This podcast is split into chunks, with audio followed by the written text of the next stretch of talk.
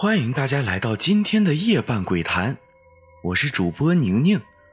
今天的故事，《人文学院不开的大门》第十一章：知人知面。走上楼梯，那人影又一闪不见了。我急忙往前追去，突然感觉后面有脚步声，一转头，却又什么都没有了。这不是愚弄我吗？我忙念起清心咒，周围环境像自动引到我脑海中一样，让我一览无遗，连蚂蚁爬动都逃不过耳朵。这时，连续的嘿嘿笑声不断涌进耳朵。从感应中，我知道那是从四楼的院长室传来的。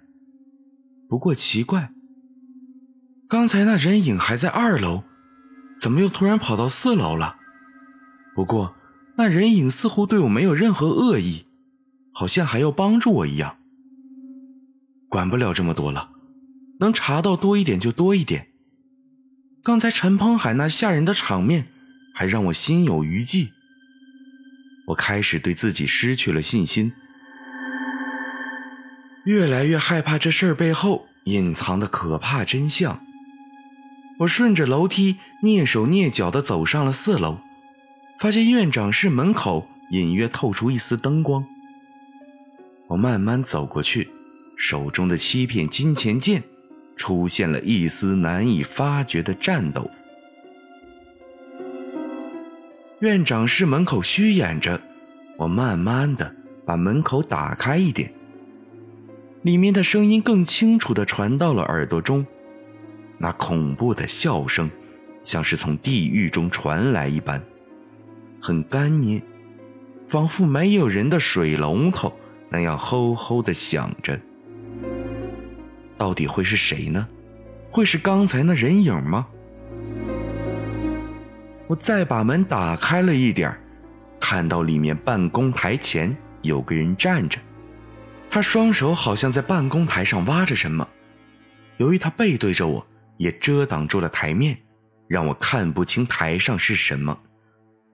不过，从台面上不断流动的液体，虽然顺着台脚而下，没有发出什么声音，却也像自动进入我耳朵一般，让我知道这种液体很粘稠。血，我暗想。过了一分钟左右，那人突然停止了动作，只呆呆的看着台面。到底他葫芦里卖的什么药？我在想，我是不是应该闯进去看个究竟？不过这人并没有任何阴气发出，也就是说，他就是地地道道的人类。我正犹豫着，那人转过身来。忙往旁边一躲，以为他就要出来了。过了几分钟，里面依然没有动静。我再一次探头进去，啊，是院长李海涛。我心中暗暗吃惊，虽然我没有真正的和他接触过，不过听中文系的同学讲起过他。从他们的话语中可以知道，李海涛。是个很不错的教授，几乎得到所有学生的尊敬。不过，现在的他也有点诡异，头发很凌乱，两眼苍白，嘴角上还滴着血液。他招牌的白色长衣如今变成了血衣，仿佛他是从地狱里来的使者一般。我见他神情呆滞。看着左边的墙，像是看什么看的入了迷了。左边的墙刚好能从门缝里看到，可是我仔细观察下，依然看不出那里到底有什么。于是我把门再推开了一点，整个办公台就映入了我的眼帘。呃。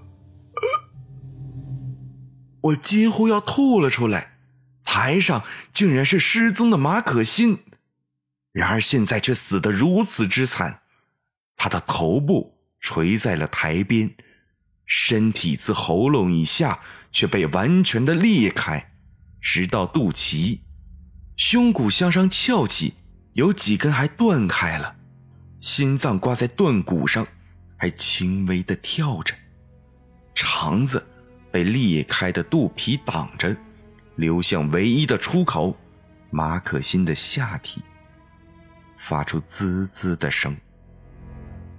这到底是怎么了？难道这一切都是李海涛干的吗？这下我出奇的愤怒了。想不到平时的道貌岸然，居然是幕后杀手，而且还如此变态。我刚想闯进去，院长却大喊一声：“天哪！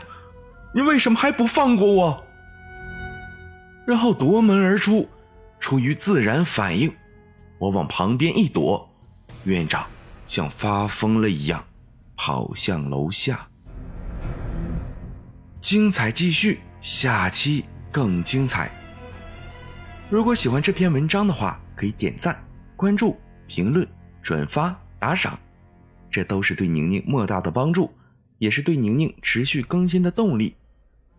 我还是每天晚上带一篇恐怖故事给大家的宁宁，我们明天见。胆小者，勿入。